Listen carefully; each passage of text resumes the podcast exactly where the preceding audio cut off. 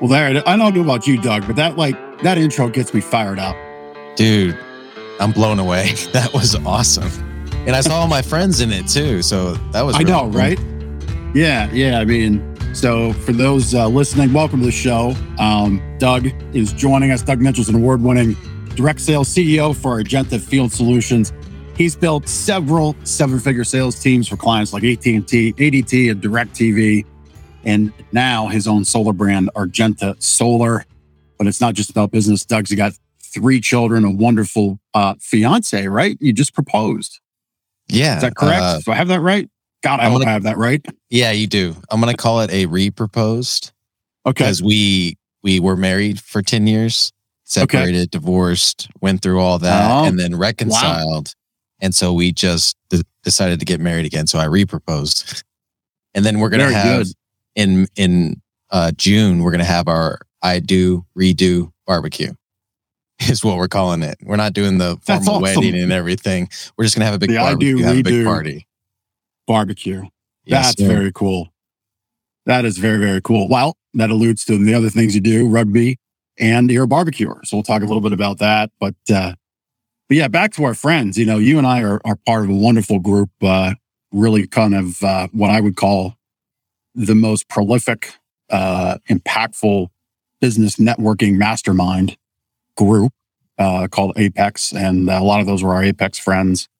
And um, man, these are people just like crushing it, um, just just really crushing it in their own way. So that's like the third time we've shown that intro. I have to thank my friend Chris from Cast Ahead Productions, who produces this podcast. He put that together. He goes to great lengths to make this show great for everybody. So uh, if you have questions, throw them in the box for us. We'll try to answer them as we go through. I know not everybody can catch this live on the social channels we put it out on, but um, yeah, and if you ask, yeah, if you got a question when the podcast airs, you know, just hit me up, Jeff at the big ticket life dot com, and we can uh, connect you. And in the show notes, you can connect to Doug as well.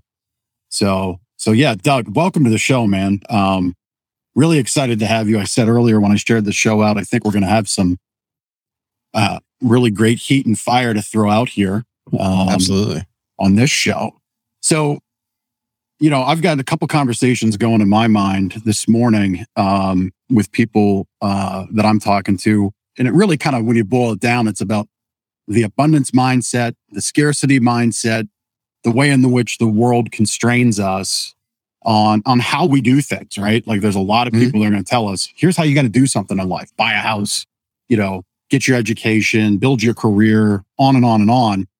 You did something that's very cool that I figured we'd just jump right in and kick off the show with. You bought your first business in a very unconventional way. Mm. Um, let's dig in. Let's let's start talking about that. Yeah, so I think there's like two routes that entrepreneurs go. There's the uh, let me just try stuff and see what works route, you know, and that's been my career and my my mentor's career that I just uh, I bought Argenta from. And um, so we didn't do anything really in the traditional way. And so uh, he hired me for marketing, and uh, I ended up doing some other uh, operations stuff as well as sales management, um, or more like a sales liaison, I should say, because there was a sales manager. But he recognized I had a I had an ability to communicate with salespeople, and uh, so he had this company, Argenta Field Solutions, which was the idea of one of his sales reps to uh, get an A T and T contract and start selling A T and T services door to door, right? And this is a big business. I mean, uh, there's dealers all over the nation that do this. It's uh, it's it's pretty common. You've probably, uh, you know, everyone at some point has had somebody knock on their door trying to trying to sell them A T and T services or cable or, you know, energy or solar now, right? Right. And so or meat. Um, there's a lot. There's a lot of meat yeah. door knockers out there. I haven't seen one in a while, but I live way out in the country now, so nobody knocks on my door unless it's to mow my acreage. Yeah, they, they they figure you got your own meat in the front yard with the cast, the cow eating the grass, right? Exactly. So, um, so he poured about two hundred grand into this business, and um, you know, he was doing everything kind of like the traditional way, you know, instead of you know his normal instinct, which was just to try stuff out and see what worked. So, um, you know. It's it's it's a sales company, right? And so it's very hard to hire W two for sales, you know, especially commission-only sales where A T and T is not paying you until you make a sale, right? So how am I going to go out and hire a bunch of salespeople and we haven't made a sale yet and I've got these payroll expenses and everything. So, you know, he was doing W two. He was had a, you know, twenty thousand dollars contract that they were signing. Uh, he was giving them base pay and just over the top, you know, position that he did for his other company, which made sense uh, because that was an established company that had that revenue to do that. And so he sunk about two hundred grand into it. It didn't work out. The guy that had the idea originally left and um, he asked me to start managing it, see if I can get it back to black, get it back to the point where it was sellable, right? And so yep. I remember, I remember the first month that it made like six grand net, right? Which compared to his other business, which, you know, did millions every year was nothing, but he was like, okay, now I can probably pitch this to one of my friends and they could buy it, you know? Well, he tried right. to, and it, and it turns right. out that if it didn't come with me or if it, you know, it was just a contract mm. with A T and T, it's all it really was, you know? And so, um, so just a little when, pause on that. Yeah. So, so really, you know, what it may, maybe this is an unfair assessment of what you just shared, but Mm-hmm.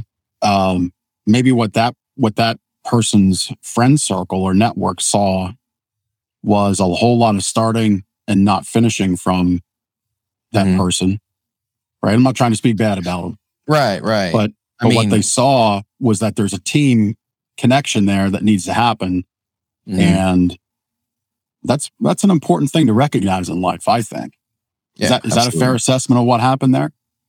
Yeah, absolutely. It's it's the, the people make the business, right? Yeah. And so um, if the business doesn't come with any people to run it, is it really a sellable business, you know? And right. so, um, and he wasn't, I guess, offering me with the business or I wasn't willing to go with the business, you know what I mean? And so we were talking one day and he looks over at me and he's like, why don't you buy it? You know? And at that time, I was making thirty-five grand a year as a marketing manager, you know? And I right. had a six-month-old daughter, and she and that was my first child, you know, and um, so I had to to think about it. And so, of course, being the integrator that I am, I went back to my computer and I started running the numbers and I started doing the math. You know, all right, how many sales till I can pay rent? How many sales till, you know, I could pay myself? You know, and I started running all those numbers. And then uh, he was like, "Well, if you want to do this." Uh, you're going to have to put five grand down on it and I'll sell it to you for two hundred grand. I just want to get back what I put into it, right? I want to break even on right. it. And, and so I was all for it. I saw that I could make like twenty to thirty grand a month if I quadrupled the current numbers, which wasn't that hard because we only had like five sales guys at the time, you know? And so, um, we, I started operating under that agreement, which was ninety percent for me to buy ninety percent of the company for two hundred thousand and he would retain ten percent, you know, that way, if it was a big hit, he could still get something out of it. Right. Right. And so, um, yeah, so one hundred ten salespeople and, uh, five million dollars annually later, he got something out of it, you know? right. So, because Yeah, because he saw he saw in you the ability to pull it through to a level of success that on his own wasn't able to make happen. I think he was backed into a corner like, hey, you know, I can either keep Doug here doing this, which he's okay at, or I can give him an opportunity to kind of build his own business. And and who knows, maybe he'll kill it. And he he did. He came back to me like a year later and he was like, I mean, I expected you to do well because you're a smart guy and you're an integrator. You're all about the numbers and everything. And you know, you're good at that stuff, but uh, I didn't expect this. You blew it out of the water. You know what I'm saying? Yeah. And, you know, I would attribute that to simply this. I replaced myself every chance I got. Every chance I got. The first thing I did was I knocked on doors. And then I started putting together a script and putting together uh, levels of training for that mm. script and, and, and writing a train the trainer, right? So then I trained someone yep. else how to do it and and then... taught them how to train and yep. so on and so forth, you know? Yeah. I want, I want to take a little off ramp here on that word script, right? Mm-hmm. Because really developing a script in a way is replacing yourself. You know, strong salespeople, super successful salespeople mm-hmm. and businesses run on scripts. Absolutely. I tell my team, I tell my team this all the time. The way I relate it is, listen, if you want to replace the objectivity of your salary and commission pay structure, uh, not being there every other Thursday, that's mm-hmm. fine. Bring your own subjectivity into the day and don't follow our plan. Right. Don't follow our process. Don't follow our script. But if you want to have me be a reliable employer for you, which is absolutely what I want, if you want me to help you achieve the things you want to do outside of these four walls we share together, that's what I want. But we've all come together on a process. We've all come together on a procedure and a script of how we go about things and how we do things. And really, in essence, following a scripted way of selling, uh, procedures, uh, operations, really in a way is replacing that nonsensical subjectivity that so many people bring to their job each and every day. I think that's the first way you can replace yourself, in that theme of replacing yourself. Um, so sh- share your thoughts on scripts. I shared mine. So not only can you replace yourself, but you can multiply yourself, right? Yep. And um, so the thing that's dangerous about scripts is the object- objectivity you talked about. It works both ways. It works for us too. And even though we may be super successful with our sales, because we're our first salesman, right? When you're an entrepreneur, you are the first salesman at your company, right? And what a lot of entrepreneurs fail to see is that you are unique, like a, like a, like a fingerprint. And your ability to pitch your product comes from a few things. One, you're passionate about it. And two, you're the most experienced person on it. And so when it comes to scripts, I, I always say less is more. So what I mean by that is, you know, obviously a script is broken up into four parts: intro, qualify, present, close, right? And what I mean by that is, you know, the intro, I might put three or four words, right? Who, what, and why, you know, and yep. then the, the qualification, I might ask three questions, and that's the script. And then the presentation, yep. I, I may make three points in that presentation, bullet points, and, and maybe I'll give them a few sentences to help, you know, basically yep. form their thoughts. But at, at the end of the day, the script is just bullet points to keep you on track so you don't lose your way, right? Yeah, I call them I call them waypoints and guideposts. Mm-hmm. So you how know. does how does that work? White points and guideposts? Uh, waypoints. Sorry. Okay. Way, waypoints.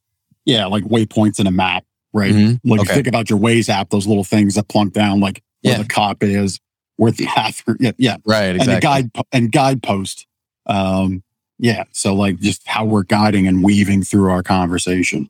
Absolutely. Um, and so if they follow that structure and, and they hit those questions and then they present those points, you know what I mean?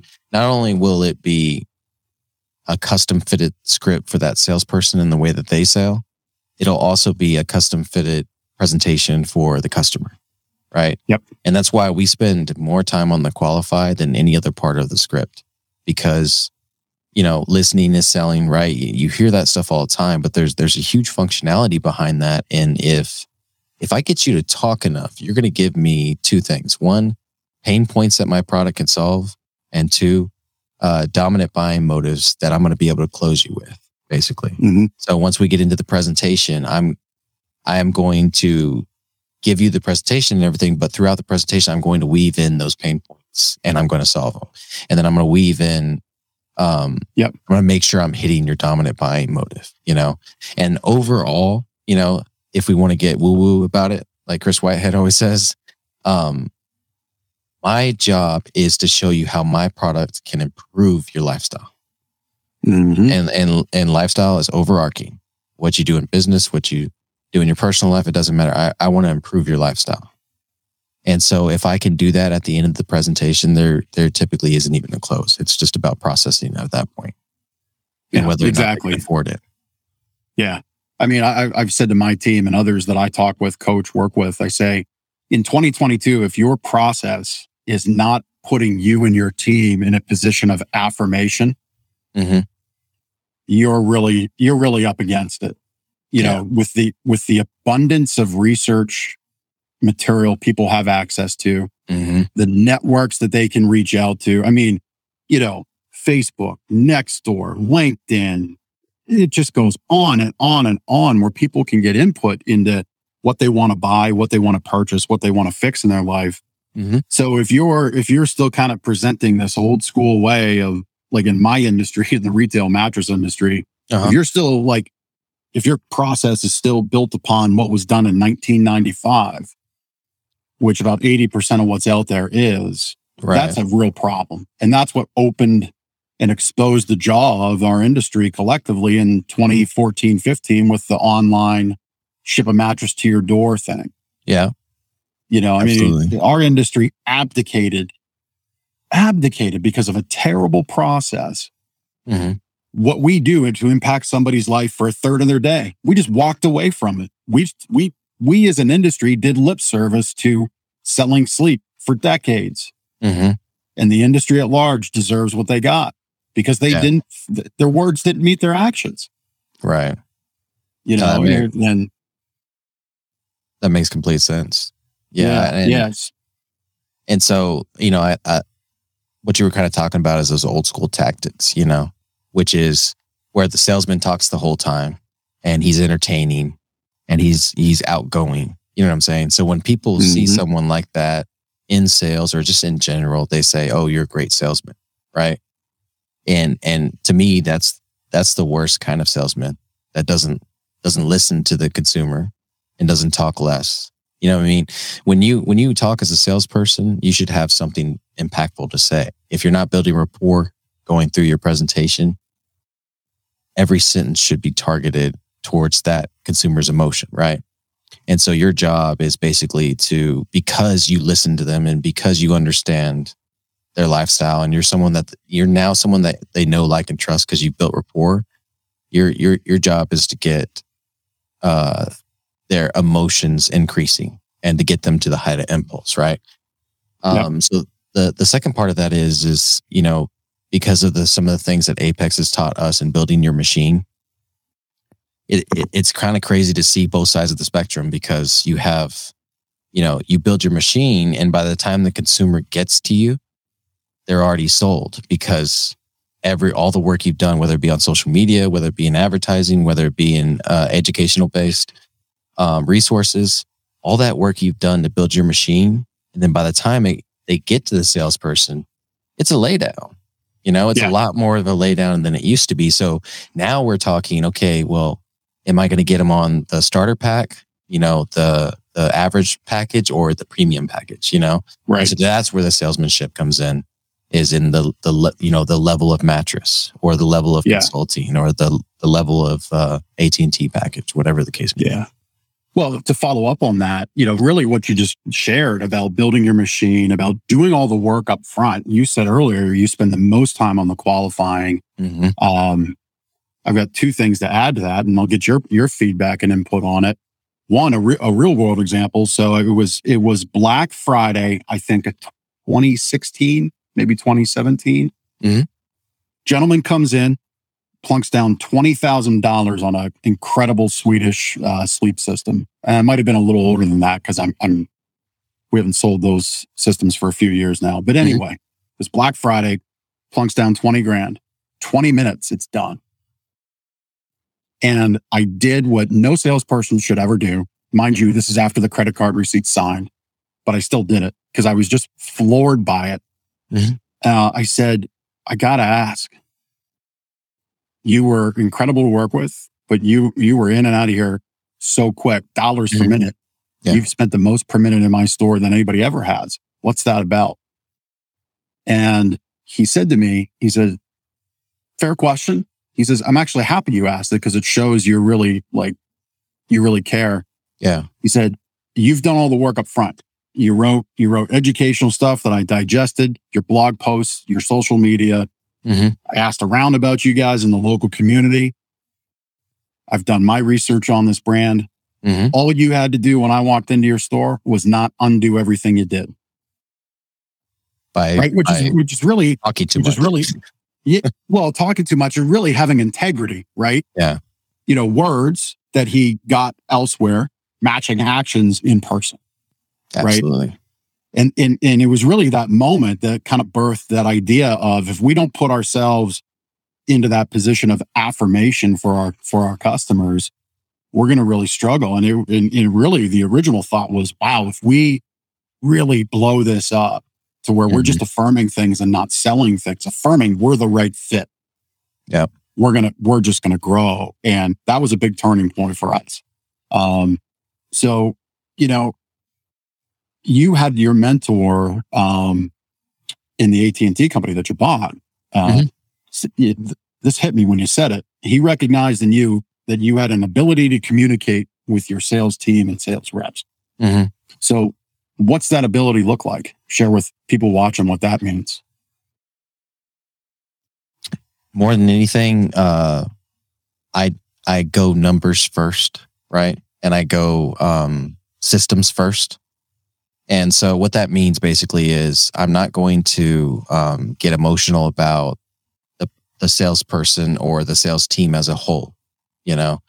And so, um, and, and, and there was more than just the sales numbers at that time. They, they liked me because I looked at their advertising sources and I said, hey, maybe not every lead that comes in is created equally.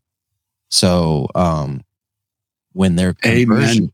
Yeah. Just an amen to that. Yeah. I mean, we could go three hours probably on that statement exactly. alone, but I'll yeah. let you finish. Their, so their, their conversion rates dropped. And of course, you know, most of owners in that situation would get upset because their conversion rate's dropping, but there was a difference from a full page newspaper ad that we ran in Hawaii and a full page newspaper ad that we ran in Minneapolis, you know?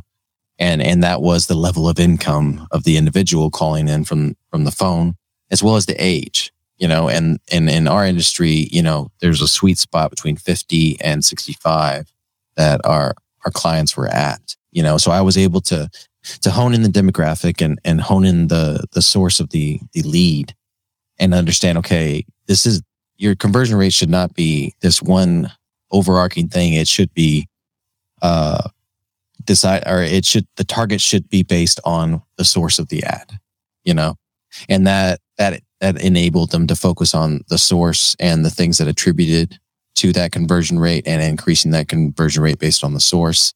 And then I was their favorite person because they were closing more deals based on that, you know, so we were just really diving in, into the data, you know, and so I had a good relationship with them, not because, you know, I'm this great guy and I'm likable, but because I helped them do their jobs better.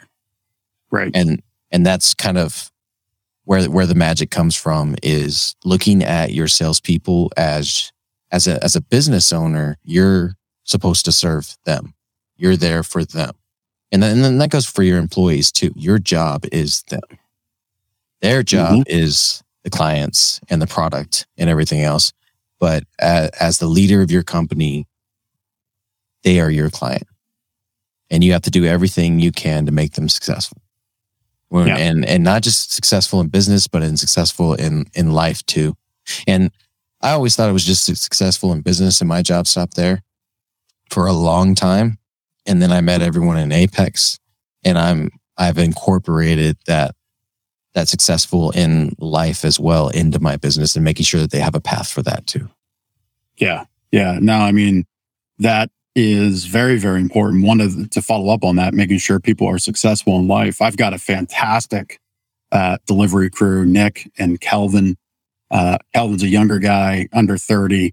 Um, he's got a cool little side hustle going on that he wants to make into a big business, mm-hmm. uh, where he does uh, like travel photography for couples. Kind of like you said, I do redo barbecue. Yeah, yeah th- These are couples that aren't doing the big wedding, but they're doing a big trip. So he gets yeah. like, in January, he traveled to Hawaii with a couple to photograph the whole adventure and the and the marriage, uh, or elopement, I guess is the better term. Mm-hmm. And, you know, when we brought him on, you know, the minute we brought him on was the minute I began the journey to keep him as long as I can. Because he Excellent. Is so smart, so talented, and, you know, yet he's very good at what he does for us. So I want to keep him mm-hmm. around, but I also don't want to hold him back. So it's a yeah. balance of things. You know, we did recently did an infomercial shoot. We brought him in to that, to do the photography for that. right? Mm-hmm. Because A, he would enjoy it. B, yeah. he's very good at it.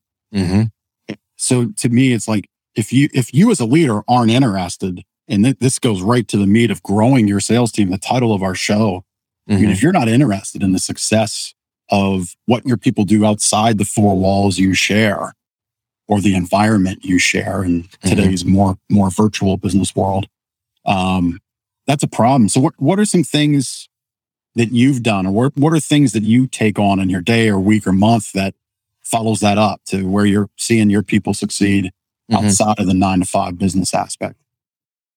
Well, there, there's a motivation behind it too. And I'll, I'll definitely get into the tactical stuff, but the motivation behind it to me is twofold, right?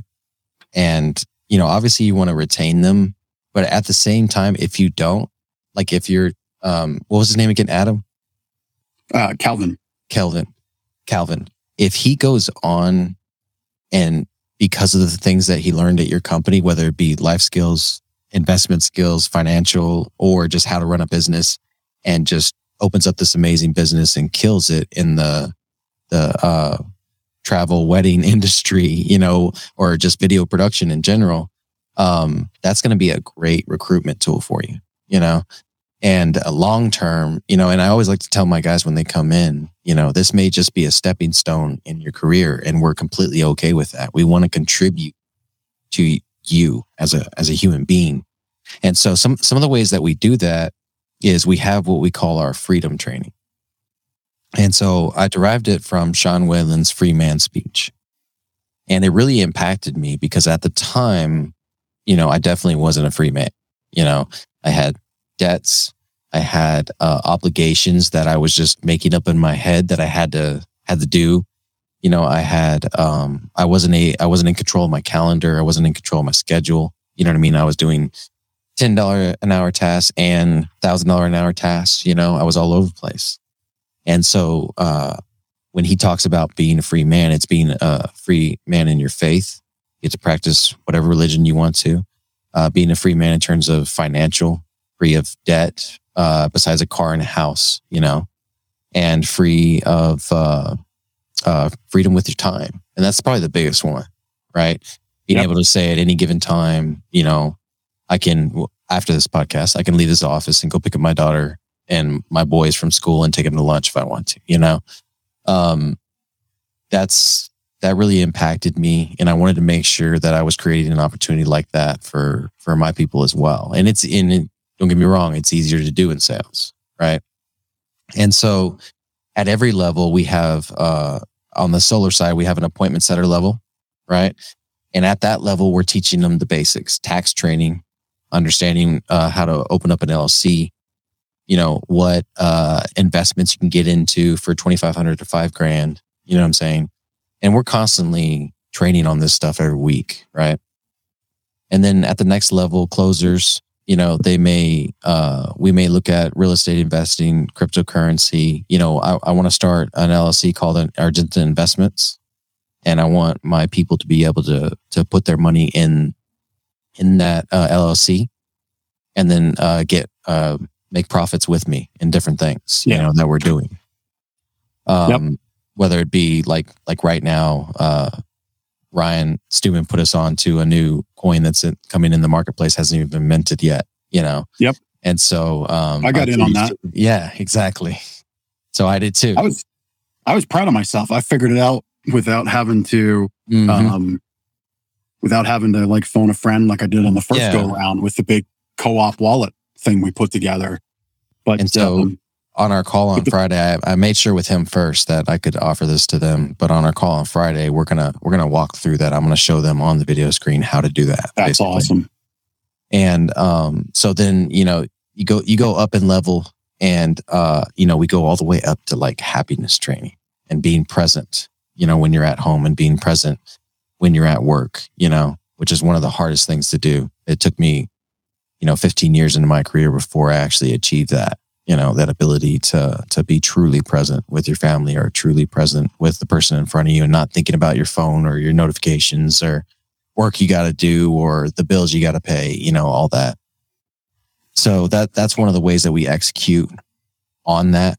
And um, what I'm realizing is happening is even if, because they're salespeople, they work on commission, right? We have a base pay, but it's a, it's enough to maybe keep the lights on and pay your rent. That's about it, right? Right. The rest, the rest. We do the same. To, yeah. So the rest has to come from sales. And if they're not having a good sales week or something like that, you know, in the past they may have quit because of the uh, the the inconsistency of it, right? But now they see the bigger picture.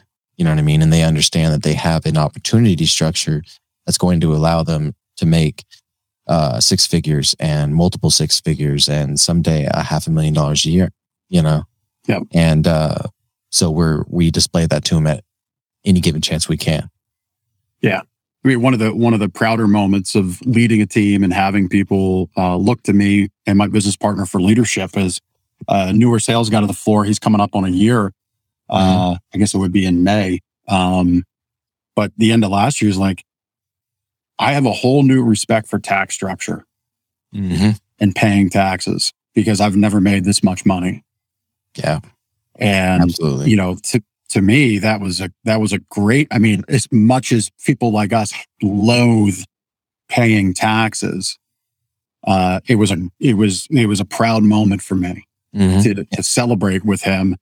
And in that statement and in that acknowledgement that he's, he's on his way to making more money than he ever has. Mm-hmm.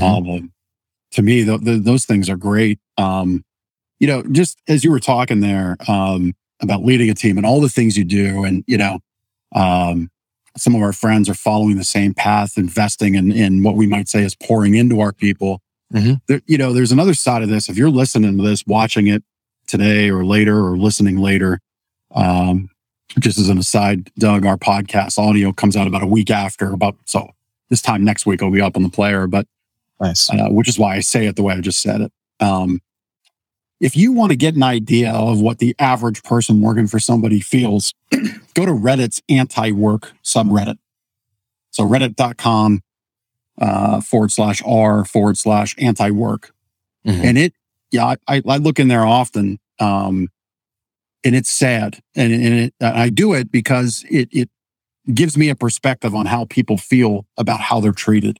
Mm-hmm. Uh, but it is it is sad. It's sad that it's sad that there are people out there leading teams, managing people, guiding people who are so selfish. Mm-hmm. And on the flip side of that, it's sad that people who who haven't bet on themselves, who haven't taken that leap. And listen, not everybody's cut from the entrepreneur cloth, right? And business owner cloth. I mean, if that were the case, you and I wouldn't be able to lead teams, right? Mm-hmm. Um, but it's sad that they have no respect for, I shouldn't say that's a broad sweeping statement. It's sad that some don't see the level of commitment that folks like us take. And I don't blame them for that because they're blinded with the selfishness that it gives. So it is kind of mm-hmm. this like ever evolving, yeah. you know, there, ball there's... of misunderstanding that happens. Um, but You know, I bring that up because I think it's important for us to know what goes on in our on our people's minds and how mm-hmm. we can help them overcome that. Yeah, I absolutely. think it's very important. And I think you, one, you have to sympathize because you were there once too. You know what I mean? And it doesn't matter how old they are. You know, I've mentored people fifteen years older than me. You know, that that, that that's not a prerequisite. So I, I think one, you have to have sympathy. You know what I mean? And and that's huge. Just having sympathy alone is enough. You don't have to take action on it. You may not be able to afford to take action, right? They may have a situation going on at home. They need money, and you can't just hand out money. You got to operate a business. You got to profit, and you got to protect right. the company first, right? You know, our mission statement is um, we help each other achieve freedom, right? And our first core value is we put the mission first, which essentially means we have to put that mission statement first, the, the company first, you know? So we can't just hand out money because people have problems, right? So sympathizing with them, you know, and then giving them your advice and all that is great. But also, like you said, when they do, when they do approach you from a, a, a selfish standpoint or a, a very narrow view, you, you do, you have to remind them. And one of the ways that I remind them is I pull out this picture I have of my, uh, of my daughter. And uh, I've shared it on my social media and stuff before. Um, but it's, it's of me and I'm on the couch at the apartment complex that we were living in at the time. And it's when I first started Argenta. And I was driving every other day. I was driving because I had two offices. There was a Corpus office and a Houston office. And I, I adopted them when I bought the company. And so every other day I was driving to the Houston office, and I was there by eight a.m. from Portland, Texas. So it took about three and a half hours to get there. So that means I left at four thirty in the morning to get there by eight. And I always wanted to beat my sales manager there. So he, he could never, he could never be late and look, look at me with a straight face. Right. Right. And so, um, and then of course I would, we run the meetings and everything, do the recruiting, you know, uh, do the training, all that stuff. And then we go out to the field. We train guys in the field, and we'd wrap up about seven o'clock typically. So three and a half hour drive home, and I'm getting home by ten thirty. So I'm, I'm mm. having like, you know, these long days, and it, and it was every other day. So it wasn't too, too bad, but it was still, th- those were rough days. Right. Yeah. And I would have like, you know, fifteen to twenty of those in a month. And so there's this picture that Alicia took of me and Maddie when we were on the couch. And I'm, I literally woke her up from sleeping because I missed her so much, you know, and uh, I just wanted to, to see her. And she's like six months old. And she's got her head on my chest and everything. And I'm looking down like this. And I I, I got the baby face and everything, you know? Yep. Oh, there you go. Oh, there you go. Wow. There it is. That's the one. Man, that, that gets me misty-eyed every time. And uh, and I show them that picture, you know, and I, and I and I tell them the story behind it. And I help them understand that, you know, I understand what you're going through because I went through it too, you know? Yep. It, it doesn't matter the context or any of that. You know what I mean? Um, it's, it's, it's supporting them, and it's missing them, and, and not doing the best you can do for them. You know what I'm saying? And those sacrifices that you make, and we're all, we're all in the same boat here. You know, we're trying to, to leave a better life for our, for our kids. You know what I mean? Than, yeah. than, than we had, even if it's one percent better, you know? Yeah. And now, yeah. you know, as we, as we get older, we're just trying to be present, you know? So again, going back to it, having that sympathy, and then, you know, having something like that in your back pocket, like that picture, to remind them, you know, where you came from and what you did to get where you are. And so if they haven't done anything like that, you're not going to know. They're not going to tell you, oh, I've never worked that hard before. You know what I mean? But they will be convicted, and it will be easier yeah. for them to understand, okay, why does the company make a thirty-five percent gross profit? And then you get your fifteen percent net profit at the end. It's because I've been doing this for now fifteen years. You know what I'm saying? And, right. and, but back then I was making the same sacrifices that you're talking about now. You know what I'm saying? Right. So, well, and listen, you know, profit, unfortunately, um, well, and before I move on to that, the profit mm-hmm. discussion, just to follow up on the picture of your daughter. I mean, you've realized this a long time ago. If family, if your family isn't the greatest thing you're working on, and you've got a family, mm-hmm. you need to go get your mind right and make it the greatest thing you're working on. Uh, I've said that before on the show, and I'll continue to say it again. Um, it's it's got to be number one. Uh, mm-hmm. I'm so big on that right now. My, from a personal standpoint, um, my biggest thing is saving our last name, because it, it's. Mm-hmm. Yeah, I've got some cousins, but you know, I think if it really comes down to it, it's on my shoulders and my mm-hmm. sons. Mm-hmm. And uh, and while Janakovo is not the easiest name to remember or spell or say, that's my goal to make it as such. I'll tell you yeah. that. Make it household. And right. So even if it's even if it's within our own circle, that's my goal. But um, mm-hmm. but anyway, uh, so uh, you know, on the profit thing, pro- this this word profit has become almost evil. Mm-hmm. You know, and I'm not a fan of that. Because, uh, I mean, it really comes down to the fact that a company cannot succeed if it doesn't have the profits to reinvest in the company, mm-hmm. pay the people well, and really make it rewarding for your time, for your energy. Mm-hmm. Um, so on that note, what are some things that you do throughout the process to take those profits and drive back into the business and into the team? So... I, I try to focus on the gross profit number, right? So for me, it's pretty easy because I don't fulfill a product, right? We yep. we get paid a commission, or we get paid a, a gross profit from a solar job. And um, sixty-five percent goes to my sales force. And if we're on, if we're on a call right now, they know this number. You know what I mean? thirty-five percent goes to the company. And um, we are, we haven't on the solar side, we haven't profited since we started. You know what I mean? Because we are, we're pioneer, you know, to us, we're pioneering, you know, our, our Argenta Solar and uh, doing everything we can to make it a profitable company. But more importantly, what we've done with Argenta Solar is we want to make it a a prof, profitable opportunity for everybody involved. We don't right. want to have, so our goal, our goal as a, as our Argenta as a whole is a hundred six figure earners. Right. And so, um, solar is going to be a huge part of that goal because of the scalability of it. Right. Yep. And so what we're doing right now is we're testing, uh, postcard mailers for, for lead gen. We're, we're testing some different, uh, org structures within our, uh, uh, opportunity on the solar side. We're testing, um, you know, Facebook, YouTube, TikTok, all that for solar. And then we're also doing some uh, age leads. You know, we're we're testing like crazy right now. And so any there is no profit on the uh, like on the solar side. Now, on the on the M D U side, um, that is a well-oiled machine. I say M D U, the A T and T side, that's a well-oiled machine. And uh, so what we're doing there is rewarding our people, honestly, because they've been with us for a long time.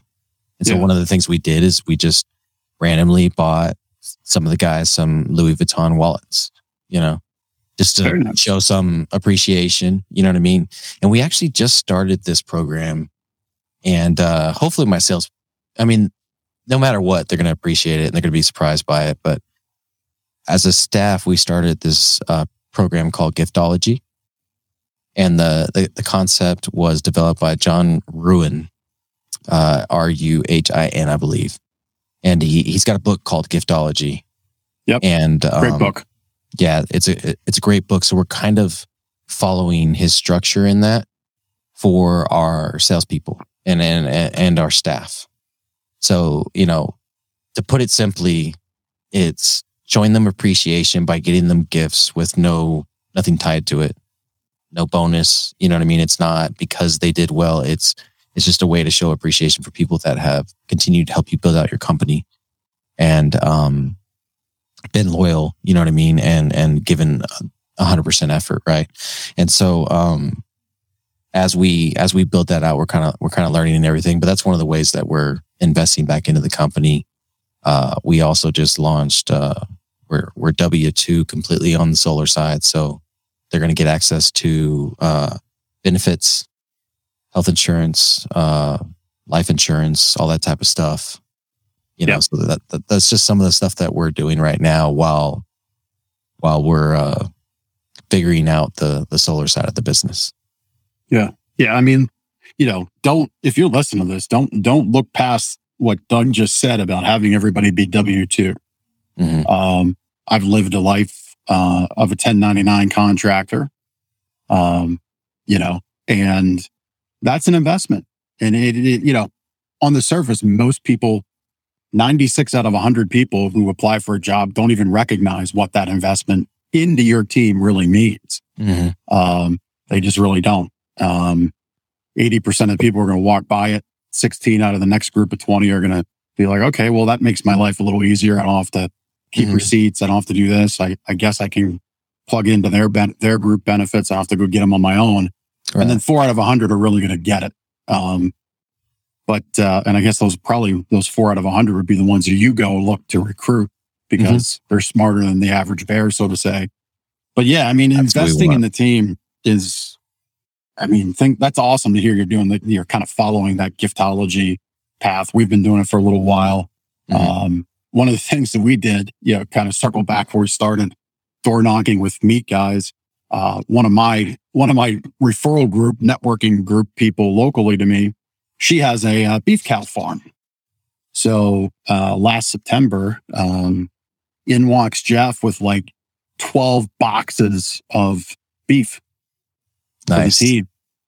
And, you know, like filled their freezers to the point where we had our fridge freezer at the store for break time mm-hmm. for meals. It was filled because they didn't have room at home. That's awesome. You know, But it's great. I mean, those, you know, those guys are, you know, they're still eating on some of that. And they're, you know, some of them are very appreciative of it, especially with the price of groceries anymore. Um, and the price know, I mean, again, not gas to get there. What's that? It's an and the price of gas to get there. Yeah, exactly. Exactly. I mean, again, our, our teams are, I think your team, my team, we're not necessarily pinching pennies, but, uh, right. but it was a gift that was very much appreciated. So we signed up for it again. Mm-hmm. And, uh, we'll, I think, uh, I think July is the new delivery there, but um, yeah. but yeah, things like that are so uh, so important. So that's a good segue. So tell me about the barbecuing, man. So you're into barbecuing, yeah, absolutely. And then I want to hear more about this I do redo barbecue. Yeah, so uh, on the on the barbecue side, obviously, I really honed in on my craft during COVID. You know, mm, we were yep. uh, locked up for a while there, so I had. You know, I was still working, but it was a lot easier to go into the backyard and and and check out that stuff.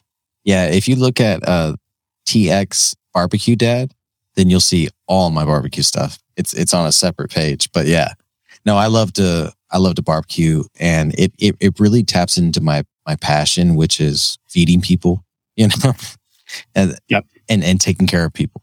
Right, I'm, I'm I love to host. You know, I love to have mm-hmm. people over.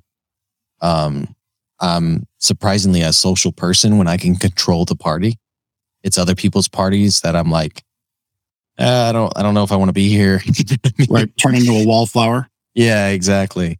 Um, so it's a big part of it, you know. And I'm, I'm excited about the the legacy piece of that. You know, like my my daughter won't compliment anybody else's brisket but mine, even though their brisket's better. She's just nice. Like, yeah, there you go. That's my daughter there. And uh, so, yeah, it's just, it, it it it's a family part. You know, barbecue makes you be present in the moment because yep. if you're not engaged in what you're doing and you're not um, uh, on point with your cook times and all that, then you're going to be in trouble, you know? You're going to yeah. miss out on something. You're going to overcook it or whatever the case is. Yeah, that's a Wagyu brisket I did for Easter. Now I'm going to get hungry. Now I'm going to have to... Dude, that, that looks amazing. um, so I told you in the pre-show, uh, so like I, I have immense respect for folks. So so you're a, are you a smoker? Is that what you're doing? Barbecuing? Yeah, so I I'm I have a steel pit. And okay. um, so I use uh, oak wood. Mesquite wood, and and so it's it's offset and uh, offset smoke. So um, indirect smoke is what it's called. Yeah. Okay. So that that's a that's a ribeye, that's a, a tomahawk ribeye, and so you smoke it for like an hour first, and then mm-hmm. you sear the crap out of it, and it just oh man, it comes out amazing. Nice. Yeah. Yeah, so for me, you're probably gonna like reach through the internet and like smack me. So I've been I've been fiddling around because I don't have I don't have the patience to go through the hours. Like I've got friends, uh, you know, you do you do like twelve hour smokes, eighteen hour smokes? Do you do stuff like that? I used to do that a lot. Um, yeah. What I did is just get started get smaller pieces of meat, so I didn't yeah. have to d- deal with that. That's I guess I, I guess I just need to research what the lower times are. But anyway. I digress. So what I do is I get these, it's mostly pork that I've done mm-hmm. and tried this with. So I get it and I actually put it in the crock pot for like twenty-four hours. Yeah. In a in a bag to hold all the juices in. Yeah. Low and I mean, you know, low and slow I know is a thing in the barbecue world, right? Mm-hmm. So twenty-four Absolutely. Hours is pretty slow. And you might think, well, why the heck twenty-four hours, Jeff, that's a lot longer than six hours or twelve mm-hmm. hours. Well, I just set it and forget it, right? Like I do the Ron yeah. Popeil thing. And uh, I really enjoy it. I will tell you, um, it's worked for me. But I've got, I've got a question. Yeah. How do you go twenty-four hours smelling it and not eat it? yeah. Well, I mean, the first it, twelve hours. It fills up the whole. I mean, house. I guess. Yeah. I mean, I guess the first twelve hours, if you dig in, you'd get poisoned because it's not, it's not right. you that. So you just, right. you just have to have that patience, right? But yeah, it does, it does add up. The first time I did it, I went a little heavy on the garlic, and my wife was not. Uh, Not impressed at all, but uh, the one the one that I like the most to do is I'll do a, a pork butt, mm-hmm. take a knife, c- cut like an X down in it, mm-hmm. and I do like a little uh, sweet citrus thing. I do pineapple. So I get a mm-hmm. whole pineapple, cut it into strips, put that down inside, and then some lime. And I will tell yeah. you, man, that is like... It sounds that's amazing. Living, that's living for me. Yeah. Uh, and I, that, I really like it. Throw some so, onions on that and some pickles and throw it on some sliders. Yeah. Yep. I'm real hungry now. So I don't I don't see anything wrong with that. I mean, like, all right. Oh, that's just another know. that's just another form of cooking, right? Yeah. So like one of my favorite things to do with like a two inch ribeye, right? And so the, the mistake a lot of people make when they're when they're cooking a steak, and so this will be more universal for all the listeners because I know this is what we wanted to talk about. That's right. We're getting to the real meat of it here. We're getting to the real we, stuff here as we turn the hour. Two, you can get it, get a two inch ribeye from H E B or wherever you get your groceries from, right? And and put it in the oven first, and let it get to about a hundred degrees. Okay. So the problem is, is so many people want that nice sear on the outside. And and then they forget that the inside has to cook too, right? And so they get the nice sear and then they overcook the outside because they, they're trying to get the inside to, to one thirty-five, right? And so I'll, I'll I'll get it to one hundred in the oven, and then I'll throw down the um, olive oil, start searing it, and then throw in butter and garlic and thyme if you're into that, and then start yep. basting it and everything, you know? And then, and that, of course, that's putting salt and pepper on it first. Um, yep. But the sear after the cook is the best thing. And what I, what I would encourage you to try, just to give your, your pork another flavor. Do you, do you have any type of pit outside? I don't. I do okay. not. So you can, you can get like a ten dollar Walmart pit, right? And, and put the charcoal on one side and put the meat on the other, and, and put some wood chips in that charcoal and just let yep. it smoke for an hour, two hours. Pork is very receiving of the, the smoke. And then throw it in your crock pot, and it'll give oh, it that smoke flavor. Yeah, yeah, I'll have to try that. Yeah, just you don't make me a convert, man. Yeah. Well, once you start, I'm I'm just trying to get you in there a little bit, and then yeah. all of a sudden we're gonna do this again in a year, and you're gonna you're gonna have three pits outside, and you're gonna be a barbecue master. Yeah, that's how it goes. So, yeah. um, so the I do redo barbecue, man. Mm-hmm. So, share with us, um. Share with us what that's all about. So you, you said earlier on, you're married, then not, and mm-hmm. now so back again. You referenced earlier, um, you know, an entrepreneur that's not putting his family first and not pouring into his family. And so that was, that was me in my mid to late twenties. You yeah. know, uh, I was very numbers driven, very ego driven. I had a chip on my shoulder from my childhood that really pushed me to get the awards and the numbers. You know what I'm saying? I was all about status, competition, all that stuff. And so when I was home, I wasn't present. I was on my phone. I was working, right? And, um, you know, there's good mo- a lot of good moments in there. I have a lot of great memories with my daughter. I was the first one to like get her ready every day for a while there. But anyways, I got a little full of myself around twenty-six, twenty-seven because of the the success of the business and everything. And um, I just lost myself, you know what I mean?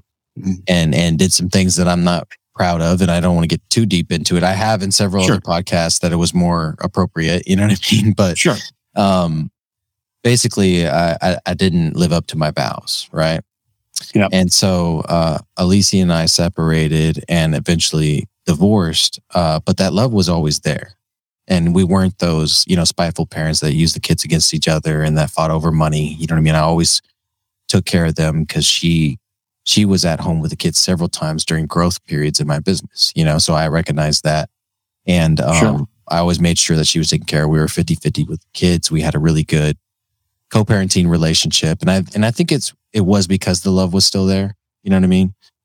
And eventually she, through prayer and through her relationship with God, she was able to forgive me and for everything that I had done in our marriage. And um, she reached back out in that aspect. And uh, eventually we started dating again and decided to move in together. And just a couple of weeks ago, um, we were at the Cabo Mastermind.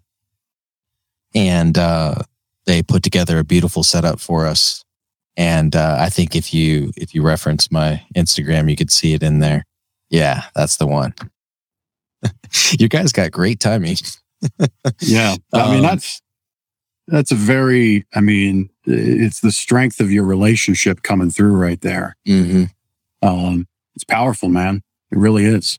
Yeah. And we both had to do a lot of work on ourselves to get there. I mean, an insane amount of work. When you marry that young, you don't know who you are. You know what I mean? Right.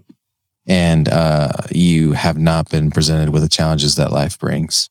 And so we had to do a lot of work to get back to this point. And we didn't just say right away, oh, we're going to get married again. Like, I wanted to make sure that I was one hundred percent who I was supposed to be before I proposed to her again, you know?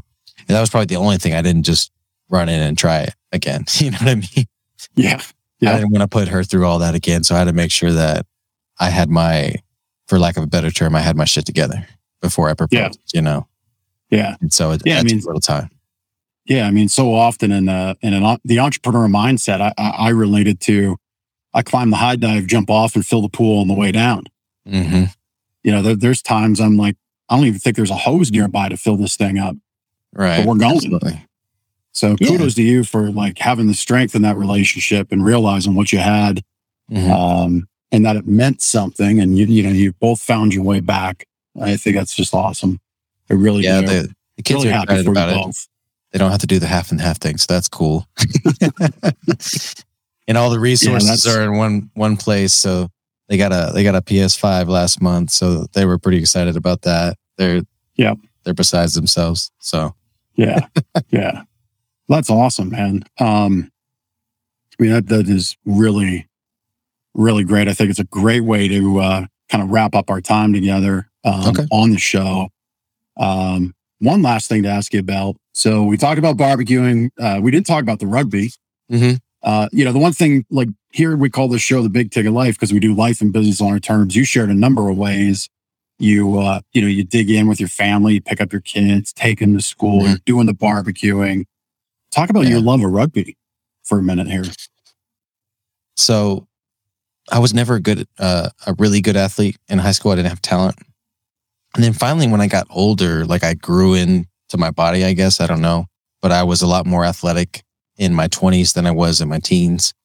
And yep. um, I always had this like, you know, I was that guy on the basketball court that cared too much, you know what I mean? and and the softball field that cared a little too much, you know, and and everybody was just trying to have a good time and I'm trying to win and dominate at all things, you know what I mean? and so... And yeah. so, you know, I never really found an outlet for that or, I don't know, anger, frustration. You know, I, I never really found an outlet for any of that stuff until I found rugby. Until I could hurl myself at full speed at a, another man and tackle him, was I really fulfilled physic, like physically, you know what I mean? Being able to exert that, like, yep. I don't know. I, I just feel like as... As I, as men and, and women, women play it too. You know what I mean? But as yeah. men, like enacting violence on another man, there's something like just in us that we need to do that every now and then. You know what I'm saying? I'm, I'm right there with you. Uh, I've taken a break for some physical issues with my left leg, but uh, Brazilian mm-hmm. jiu-jitsu. Yeah. Um, I mean, I, I am, I am undeniably a better leader, person, father, you name it. To, uh, mm-hmm. as you say, enact violence upon somebody. My joke yeah. back when I was training hardcore and competing across the nation was, you know, yeah, you know how you said I could just choke someone in a day? Well, I get to do that. Like, yeah, exactly. Actually, chokes are my thing. I have five of them uh-huh. in my toolkit that I can whip out at any time. Here, want to see? Right? Like that was, that was my thing. Yeah, that's awesome. Uh, you know, I mean, I think, I think to manifest that competitive spirit in a different way, mm-hmm. really, you know, really does help. Um, so no, that's cool, cool that you found rugby. That's awesome. My my yeah. my intro rugby came from a youth football coach. He mm-hmm. was big into it, so we taught the kids some safe tackling because you guys don't use equipment. Nope, no helmets, just a right? mouth guard, just a mouth guard. Yep. Mm-hmm. And and and also it it it introduced me to like a brotherhood. You know, I, I didn't really have strong family ties. I didn't have those lifelong friends, you know, so it, it introduced me to a brotherhood and that's what really grabbed me, you know, yep. and then I was president of the club two years later, you know, and so that's yeah. kind of what Apex has done for me as well, you know, because even in that brotherhood, not everybody not everybody there was trying to be the best version of themselves. So Apex was like another family for me that I can kind of connect to and and uh, be a, be a part of. That's kind of elevated me. You know what I mean? And so that was a that was a big deal for me too, especially on this last trip. We we got, we got to just hang out and connect. I think uh, Kale Goodman and Paul Paul Hahn was on that trip too, and we got to just hang out and connect. And it was really cool. I'm I'm I miss that in my younger years, and I, it's awesome that I get to have it now between rugby and Apex. Yeah, yeah. I mean, having that connection to people that fuel you, fuel, uh, you know, fuel you for your growth personally, professionally, to help others, to rely mm-hmm. on. You know, being being an entrepreneur is kind of like a lonely world sometimes. Mm-hmm. Friends and family don't get you if they're not, you know, with you or or doing their own thing. Um, so yeah, having that network is important. Obviously, uh, I've highlighted a lot of folks on Apex. You can always check out what that's all about. And you can go to join the apex dot com. I think that's the site. Mm-hmm. But you can also just Google it, or you can reach out to Doug or me.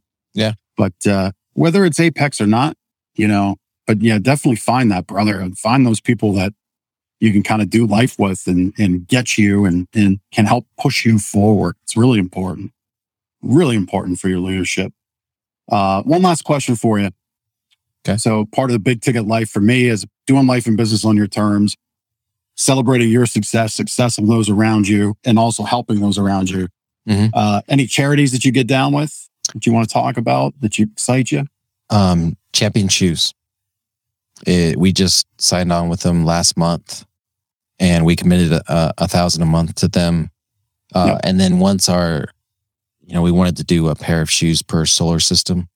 So once that exceeds the thousand, then we're going to continue with that, right? And yep. so, um, yeah, uh, Mike Claudio runs that organization, and and it's pretty versatile. I mean, you can either just donate, or they can do the whole charity in a box for you. If you know kids that that need these shoes and that want to, or that you want to impact, right?